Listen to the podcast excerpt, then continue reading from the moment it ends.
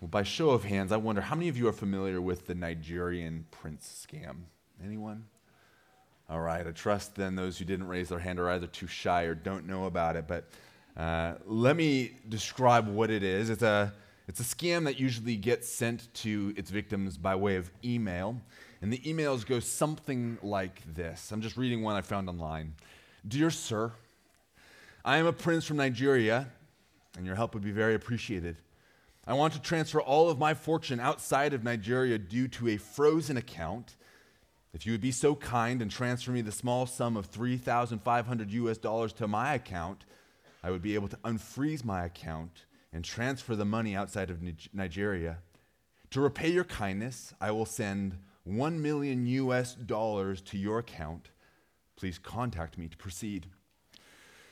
Sounds like a great deal but it sounds a bit fishy to me, and I hope you would be able to spot the same deceit in an email like that if it shows up in your inbox. You see, the Nigerian prince scam, as it's, being, as it's come to be known as, has been going on for some time now, and I, I trust that many of us are familiar with it. Though, I wonder how many of you know that this scam isn't new at all.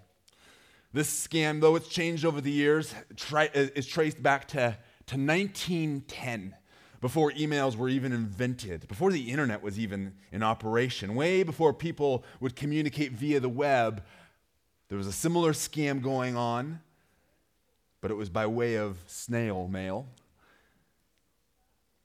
This is an old scam. And it seems, though good, it seems obvious that it's a scam. And yet, the amazing thing about it is, is, is it continues to work. According to one source, the Nigerian Prince email scam brought in over $700,000 back in 2019. So perhaps one lesson we might learn from this is that some promises are simply too good to be true. But what of the gospel? The gospel, too, offers us good news. In fact, it is far greater news than all the wealth that the world has to offer, better than the wealth that any supposed Nigerian prince can, can promise you. The gospel offers us a great salvation to every single person who believes in the Lord Jesus Christ. This great salvation includes a escape from the wrath of God and eternal life there in the presence of God. The gospel offers us good news of great salvation, but is the gospel reliable news? That's the question I want us to consider this morning. But let's remember where we're at here in the letter to the Hebrews. Back in chapter 1, the author has demonstrated that Jesus holds a great status that is far higher than that of the angels. So, in conclusion to this, Tate preached last week on chapter 2, verses 1 through 3a. Therefore, we must pay much closer attention to what we have heard, lest we drift away from it. For since the message declared by angels proves to be reliable, and every transgression or disobedience received a just retribution, how shall we escape if we neglect such a great salvation? Last week, Tate introduced us to the first of many warning passages that we see contained here in Hebrews. As Tate showed us, this warning takes effect by comparing the message that was declared by the angels to that of the message that was declared by Jesus. There are differences to this message, to be sure, as we've already noted many times, the angels have a low status in comparison to that of King Jesus. And more than that, the angels also brought the law, while Jesus Christ brought the good news of great salvation. These are the differences, at least a few of the differences between the message declared by the angels and the message declared by Jesus Christ. But there's also something similar for us to compare this morning. The message declared by the angels proved to be reliable, he says and every transgression or disobedience to their message received a just retribution. So the warning comes to us by way of comparison this morning, as Tate taught us last week, from the lesser to the greater. If the message declared by the angels was reliable, and those who neglected it suffered from it, how shall we escape then if we neglect this great salvation that has been declared to us by Jesus Christ? That's the question that's held out to us this morning. But the question only works if the message of the gospel proves to be as reliable as the message, as the one that the angels declared to us. But the original readers of this letter, as well as some here this morning, might be wondering if the gospel is, in fact, reliable, one that's trustworthy. For the original audience, they might be asking questions like this. After they've left, left their family because of the gospel, and after the, many of them have lost their homes, and after many of them were threatened, even perhaps to even lose their life for Christ, they might be wondering is he really going to save me? Or is the gospel the greatest fraud of all time? To answer this question, let's look at our text. Starting in verse 3b, referring back to the great salvation, he says this It was declared at first by the Lord, and it was attested to us by those who heard, while God also bore witness by signs and wonders and various miracles and by gifts of the Holy Spirit distributed according to his will. Our text this morning gives us three reasons for why this great salvation is a salvation, a message that we can bank our lives on. So let's take them one at a time, starting there in the first line. First, this great salvation was declared to us at first by the Lord. Jesus Christ is the one who announces this great gospel to us. Before the apostles ever started preaching, Jesus came into the scene as a preacher. Listen to this purpose statement that Jesus gave us for why he came into the world. Luke 4:43. He said this, I must preach the good news of the kingdom of God to the other towns as well, for I was sent for this purpose. And he was preaching in the synagogues of Judea. The message that Jesus proclaimed is very different from the unreliable emails that any scammer might send you. There's at least three differences that I've identified. So let's, let me walk through them so that we might get a, a clear idea of what it is that Jesus announced. While scammers would fill your inbox with letters and emails, the gospel message came to us by God's Son. The gospel is not a myth or a legend. It's not just a, a, a, message that's contained in a book, though it is there in our Bibles for us to read and hear and meditate upon. But the gospel came to us in time and space. The gospel is a reality that has really happened. 2,000 years ago, Jesus was born in Bethlehem. He lived among real men and women doing wonders among the people, healing the sick, casting out demons, even raising the dead back to life.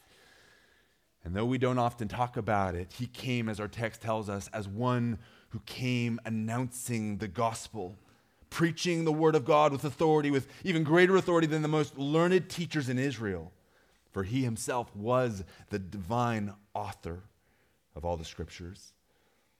And so many people loved Jesus and followed him and many more hated him and sought to kill him. Jesus Christ was crucified at the age of 33 outside of Jerusalem, and we know that on the third day, he was raised from the dead. The gospel is a message that we believe in. Yes, it requires faith, but our faith is not without solid facts. The gospel that Jesus announced and accomplished is not just a mere fact. It's not like the other facts that, that might fill our, our minds, meaningless facts that, that we don't know what to do with. For example, those who aren't into conspiracy theories trust that the landing on the moon happened in 1969. That's a historical fact. But it's a historical fact that has very little impact on any of our lives today. But unlike the moon landing, the gospel events that took place 2,000 years ago completely change a person's life. Moreover, it offers those who believe in it eternal life. Here's the second difference between scammers and the Son of God. While email scammers write to ask for your help, Jesus Christ came into the world announcing good news of his help for those who would come to him. We already heard one purpose that Jesus came. He came to preach good news, the good news of the kingdom. But listen to this purpose statement for why Jesus came. Mark 2:17. He says, "Those who are well have no need of a physician, but those who are sick. I came not to call the righteous, but sinners. And this is good news, isn't it? Good news for everyone in the room, provided that you see yourself for what you truly are and see Jesus for who he truly is. See yourself for who you truly are. You are a sick sinner in need of Christ's righteousness to cure you from the curse of sin. And so, too, you need to know who Jesus is. He is a great Savior, the great physician, the one who has died and rose again so that you might have eternal life. Nigerian prince scammers want something from you. They want your money. And they will try to get your money by lying to you. But the same cannot be said of the Lord Jesus Christ. For one, what do you have that doesn't already belong to Him? The Lord says that every beast of the forest is mine, the cattle on a thousand hills I know all the birds of the hills and all that moves in the field. They are mine. If I were hungry, I would not tell you, for the world and all its fullness are mine, declares the Lord. We need to understand this. Jesus did not come as one who is needy, needing anything from you or me. Jesus came, he said, not to be served, but to serve and give his life as a ransom for many. And so when Jesus came into the world, he did not come as one looking to get anything. No, he came as the great giver. So you might ask, what's the catch? There's always a catch. As the old saying goes, nothing is free in life, you always pay in the end. So, how does one come by this great salvation that Jesus has to offer? Stop cussing, go to church, read your Bibles, give your money to the poor. How does a person earn the salvation that Jesus Christ has to offer? Answer You do not earn it. Rather, you receive it as a free gift of grace simply by believing in Jesus Christ. Which brings us to the third difference between the internet scammers and the Lord Jesus Christ. Unlike internet scammers, God does not require anything from you. Salvation is completely free and it is received only by believing in Jesus Christ. Listen to what Jesus announced in John 7. He said, On the last day of the feast, it says on the great day, Jesus stood up and he cried out, If anyone thirsts, let him come to me and drink. This water is not for the rich to buy. This water that Jesus has to offer is not for the righteous to try to earn. Rather, it is for anyone who would simply hear the call that Jesus gives and they come to him in faith, knowing that he is able to give that which he promised to give. You can't buy it, and you cannot earn it. That's why Isaiah said this the Lord through Isaiah Come, everyone who thirsts, come to the water. And he who has no money, come, buy and eat. Come buy wine and milk without money and without price. Why do you spend your money for that which is not bread? And why do you labor for that which does not satisfy? Listen diligently to me and eat what is good and delight yourself in rich food. Incline your ear and come to me. Hear that your soul may live, and I will make with you an everlasting covenant my steadfast, sure love for David. This is the great news that our Lord came to announce. Do you hear the voice of Jesus? Do you hear his invitation? If so, then come. Come and drink. He said, My sheep hear my voice, and I know them, and they follow me. I give them eternal life, and they will never perish and no one will snatch them out of my hand. My Father, who has given them to me, is greater than all, and no one is able to snatch them out of the Father's hand. I and the Father are one. You might say, though, well, that sounds just too good to be true.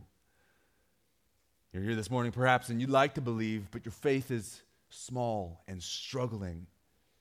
Jesus, he promises to satisfy.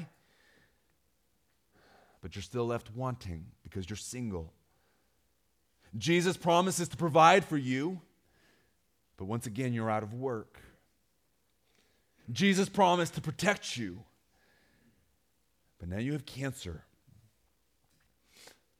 Some might hear the good news that Jesus has proclaimed and accuse him of being just like the others, another liar, another scam artist. In fact, one might even say that the gospel is the longest running scam.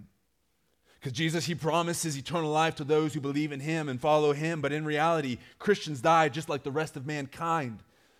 Or even worse, the most devoted disciples have often lost their lives precisely because they followed Jesus. And so you might be here a bit skeptical, not quick to believe what you hear, and you might say that you'll only believe it once you see it. You want evidence. Well, the writer gives us more evidence for why this gospel is reliable. Listen to what he says in verse 3b. It was declared at first by the Lord, and here's the second, and it was attested to us by those who heard. I, I want to point out the pronoun there, us. It's a significant word for us. It's a hint as to who the author of this letter was, because the author doesn't appear to be one who actually heard Jesus Christ for himself. He includes himself with the rest of the, the people to whom he's writing to as those who received the word not directly from Jesus Christ, but he and they, as well as those of us who are here, received it from those who heard. This is one of the data points that suggests that the writer of Hebrews wasn't one of the apostles. The apostles were the eyewitnesses for Jesus' earthly ministry. Even Paul, the apostle, was a first-hand recipient of the gospel as he accounts in Galatians 1. He says this, this is Paul. Galatians 1:11. For I would have you know, brothers, that the gospel that was preached by me is not man's gospel. For I did not receive it from any man, nor was I taught it, but I received it through a revelation of Jesus Christ. Now compare that with what we have before us in, in Hebrews 2. The writer says that, that the gospel was attested to him and the rest of those to whom he writes by those who heard, namely the apostles. So if you want more evidence, you stand with those who this writer is writing to, as well as to the writer himself. So this is the second evidence I want us to see this morning. The apostles attested to the gospel that Jesus declared.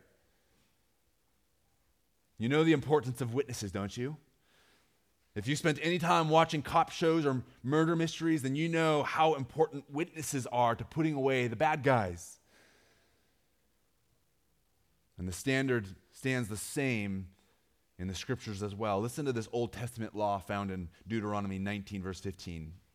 A single witness shall not suffice against a person for any crime or for any wrong in connection with any offense that he has committed. Only on the evidence of two witnesses or of three witnesses shall the charge be established. Now we know that Jesus never committed any crime. He committed no sin, neither was deceit found in his mouth. But even still, our Lord did not leave without first leaving many witnesses who attested to the reliability of the gospel that he declared. In fact, our entire New Testament functions as a witness of sorts to the person and work of Jesus Christ. Now, just consider for a moment the four gospels that we have. Reading Matthew, Mark, and Luke and John is like hearing from four different witnesses who all attest to the, life and ministry of Jesus Christ. Each author has a unique style of writing if you come to get to know them. Each one of them is writing from a different perspective. Each one writes with a distinct purpose from the other, but each and every one of them shares the same testimony about the person and work of Jesus Christ that he came from heaven as the Son of God, and he lived a sinless life, though he was tempted like you and me, and he died on the cross, and he rose again on the third day. All four witnesses there that wrote the gospel attest to the very same thing. Let's consider for a moment, though, the gospel of Luke. Luke's perspective of the gospel is a bit different from the others in that Luke himself wasn't an actual eyewitness. Rather, Luke functions as a historian who gathers reports from various eyewitnesses, and having done so, he compiles all these accounts together so that we might have an orderly account of all that Jesus said and did. Listen to how Luke introduces his gospel. Inasmuch as many have undertaken to compile a narrative of the things that have been accomplished among us, just as those who from the beginning were eyewitnesses and ministers of the word have delivered them to us, it seemed good to me also, having followed all things closely for some time past, to write an orderly account for you, most excellent Theophilus, that you might have certainty. That's what we're looking for this morning, isn't it? That you might have certainty concerning the things that you have been taught. Luke's account comes from multiple eyewitnesses, and he compiles this so that one named Theophilus might have certainty about the reliability of the gospel that he has already received. But Luke wasn't done writing when he finished his gospel. We know that Luke also wrote the book of Acts, and the book of Acts opens in a, a striking way as well. Listen to Acts 1 1 through 3.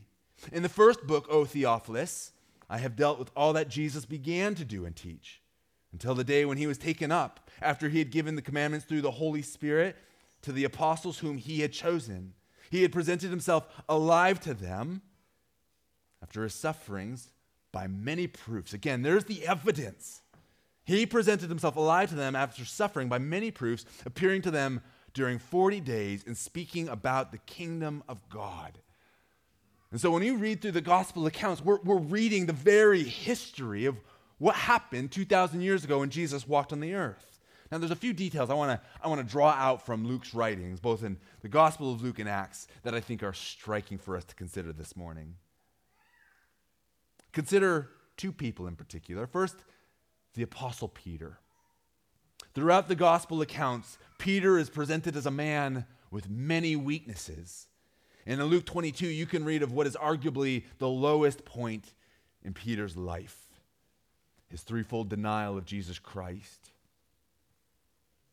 But by the time you get to the book of Acts, the Apostle Peter is a transformed man.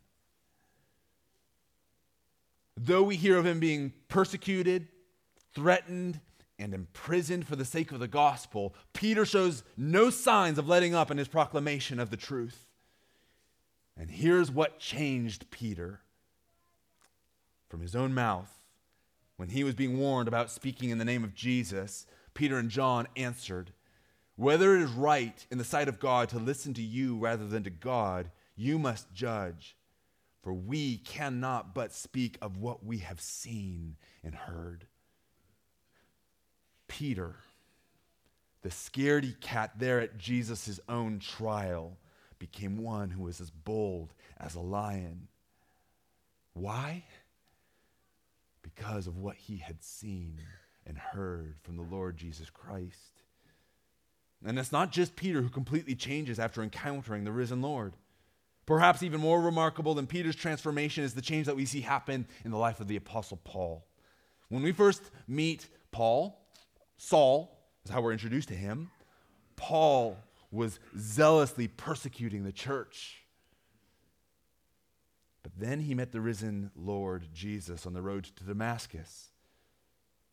And the Pharisee who once persecuted Christ became the apostle, apostle who would ultimately die for the sake of Christ.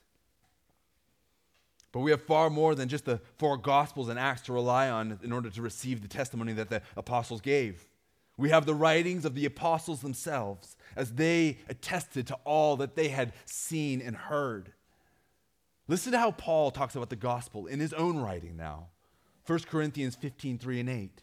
He said, For I delivered to you as of first importance what I also received that Christ died for our sins in accordance with the scriptures and that he was buried, and that he was raised on the third day in accordance with the scriptures. And then he appeared to Cephas, that's Peter. He appeared to Cephas, then to the twelve. then he appeared to more than 500 brothers at one time, most of whom are still alive. In other words, Paul is saying you can go talk to those 500 people and ask them about what they saw. Though some have fallen asleep. Then he appeared to James, then to all the apostles, and last of all, as to one untimely born, he appeared also to me. This is the testimony that you hear throughout the entirety of the New Testament from all the apostles that Christ died and rose again. But for us this morning, we still have a disadvantage. You might still be thinking, well, how can this actually be true? Every religion claims to have a truth, but we know men to be liars and frauds, looking to get rich at the expense of others. So, how can we possibly trust the apostles any more than we can trust any other man? Well, it might help to consider what the apostles had to gain by following Jesus. Did they gain money? No. Power? No. Did they gain anything of worldly value? No. They weren't pursuing anything in the world. Rather, the apostles were men who were storing up treasures in heaven because they believed that they would be raised with Jesus Christ. The apostles, though, as far as humanly speaking, the apostles, to normal eyes, were the most pitiable of all people. That's not just my words, that's what Paul said about himself. Listen to what Paul said in 1 Corinthians 15 19.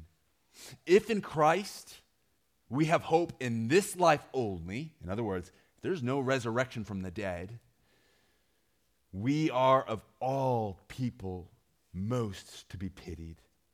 In other words, if the gospel is not true but a fraud, then the apostles were the most miserable people who ever lived. But the gospel is no fraud. The good news of great salvation is reliable news. And the apostles knew it for themselves because they saw the risen Jesus with their own eyes. And they heard him with their own ears. And they walked with the resurrected Jesus and talked with the resurrected Jesus and ate with the resurrected Jesus and touched the resurrected Jesus. The reality of the resurrection led the apostles to live the most radical lives that would cause them to say things like this Paul in Philippians 3 Indeed, I count everything as lost because of the surpassing worth of knowing Christ Jesus, my Lord. For his sake, I have suffered the loss of all things and count them as rubbish in order that I might gain Christ and be found in him, not having a righteousness that comes from the law, but that which comes through faith in Christ, the righteousness that God the righteousness from God that depends on faith. So then, do you rely on the gospel simply because men say it's true? Are we to put all our faith and trust and confidence in the words of these men, most of whom were hardly even educated? Are we left believing something just because the majority say it's true? Absolutely not. If anything, the majority of the world says the opposite. If anything, the majority of those who are wise and strong and powerful have rejected Jesus Christ. Even the Jews who are waiting for their Messiah continue to wait because they have rejected Jesus Christ as the Messiah. So if you're left up to believing something, whether it's true or false, based on whether the majority of people say it is or isn't true, if that's what's going to be the determining factor for you, then you will most certainly wander from the truth that is found in Jesus Christ. Because the majority of people have rejected him. The majority of people mocked him, just as they did when he was being crucified. The majority of the world hates Jesus Christ. And this denial is owing to the fact that there is an older con than any internet con, any internet scandal. The fact that people have doubted Jesus is owing to the fact that the world has bought into the lie that the serpent has been telling from the very beginning. And the sad thing is, people have taken his bait. They have bought into the lie. And so, if the, the statement of men, their faith or rejection of Jesus Christ, is the grounds for truth, then you will most certainly wander from the gospel. But understand this men do not get the final word. In fact, even in our text before us, the apostles don't even get the final word.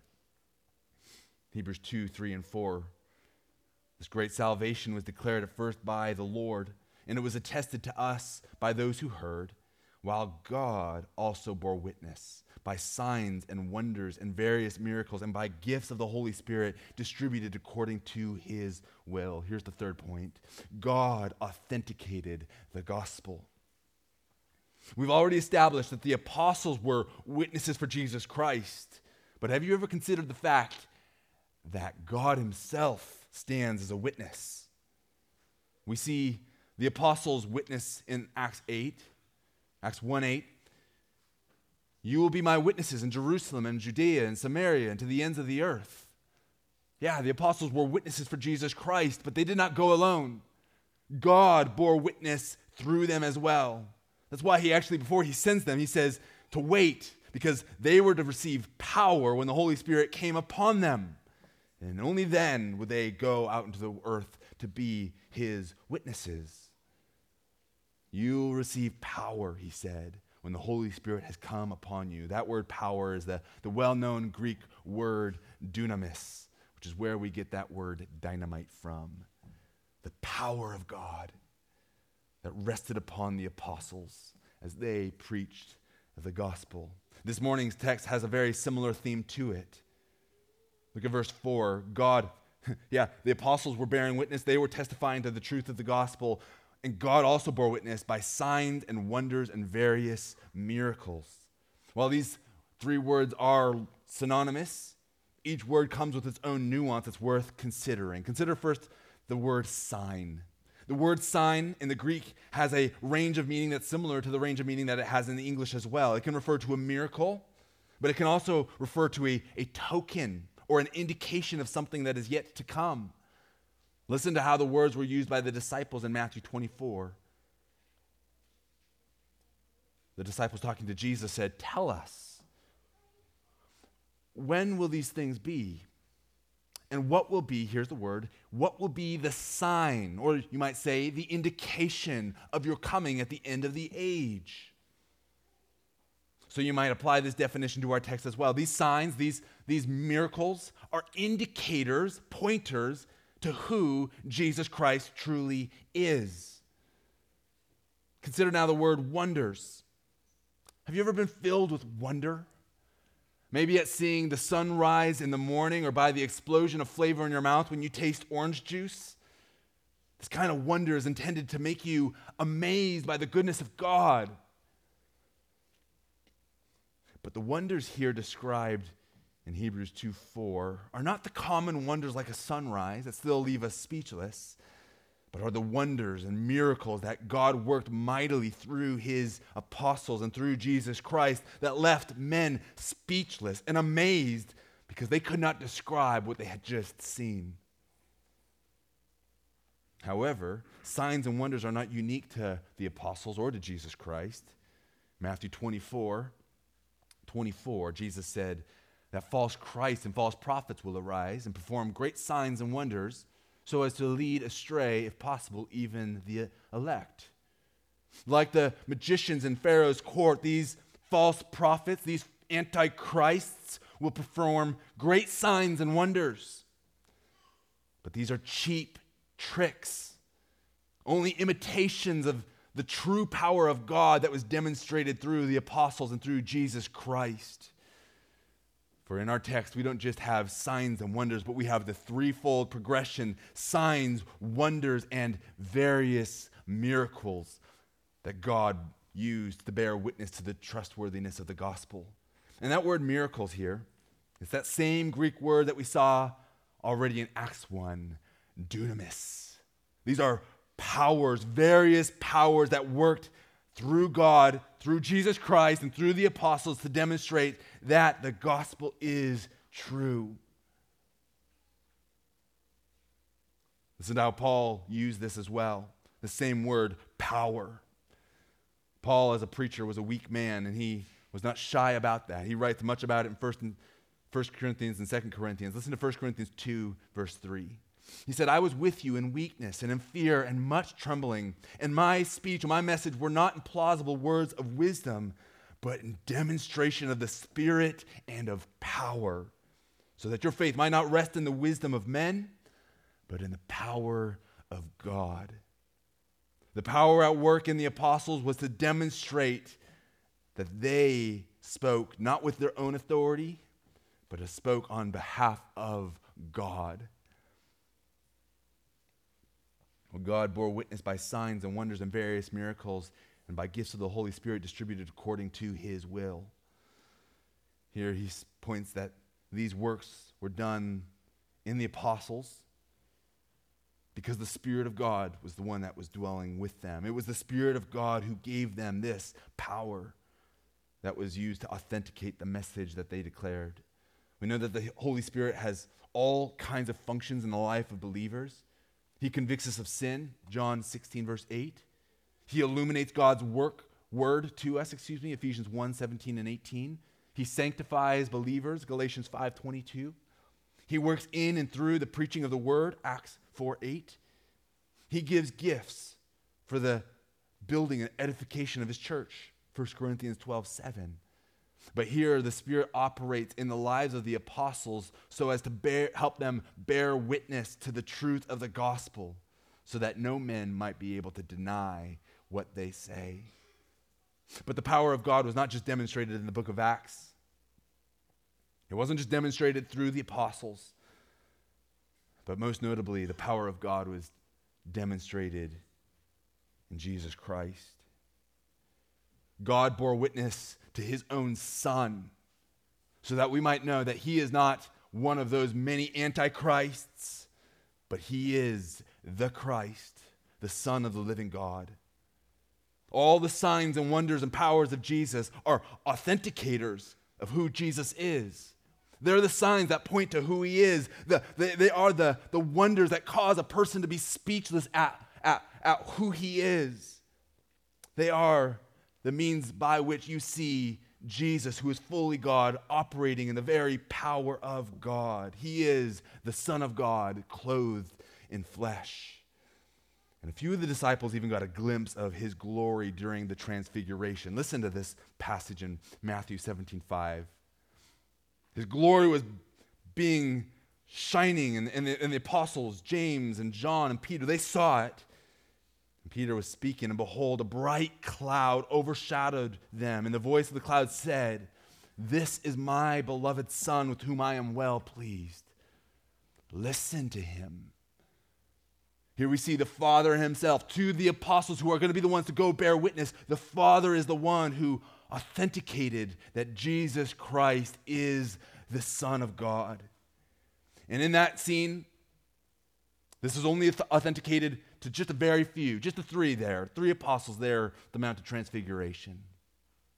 But the Father demonstrated who his Son in the most glorious display that all would see when he raised Jesus from the dead on the third day. So, for us this morning, we see that we have a great salvation. But it's not just great news, it's reliable news. The evidence is before every single one of us so that we might pay close attention to what we have seen and heard. So the writer of Hebrews exhorts us we must pay much closer attention to what we have heard. You cannot afford to ignore what Jesus Christ has proclaimed. For those who are unbelievers, you need to know that God is not silent. He sent Jesus Christ as a preacher, He sent His apostles to, to bear witness to who He is. And He demonstrated that Jesus is God by working powerfully in and through Him. This great salvation is of far greater value than all the treasures that fill the earth. What would it profit you if you gained the whole world and died tonight? But if you have Jesus Christ, death is gain. So you've heard the call of God to believe in him so that you might receive this great salvation. It is a free gift for you to receive if you believe in Jesus Christ.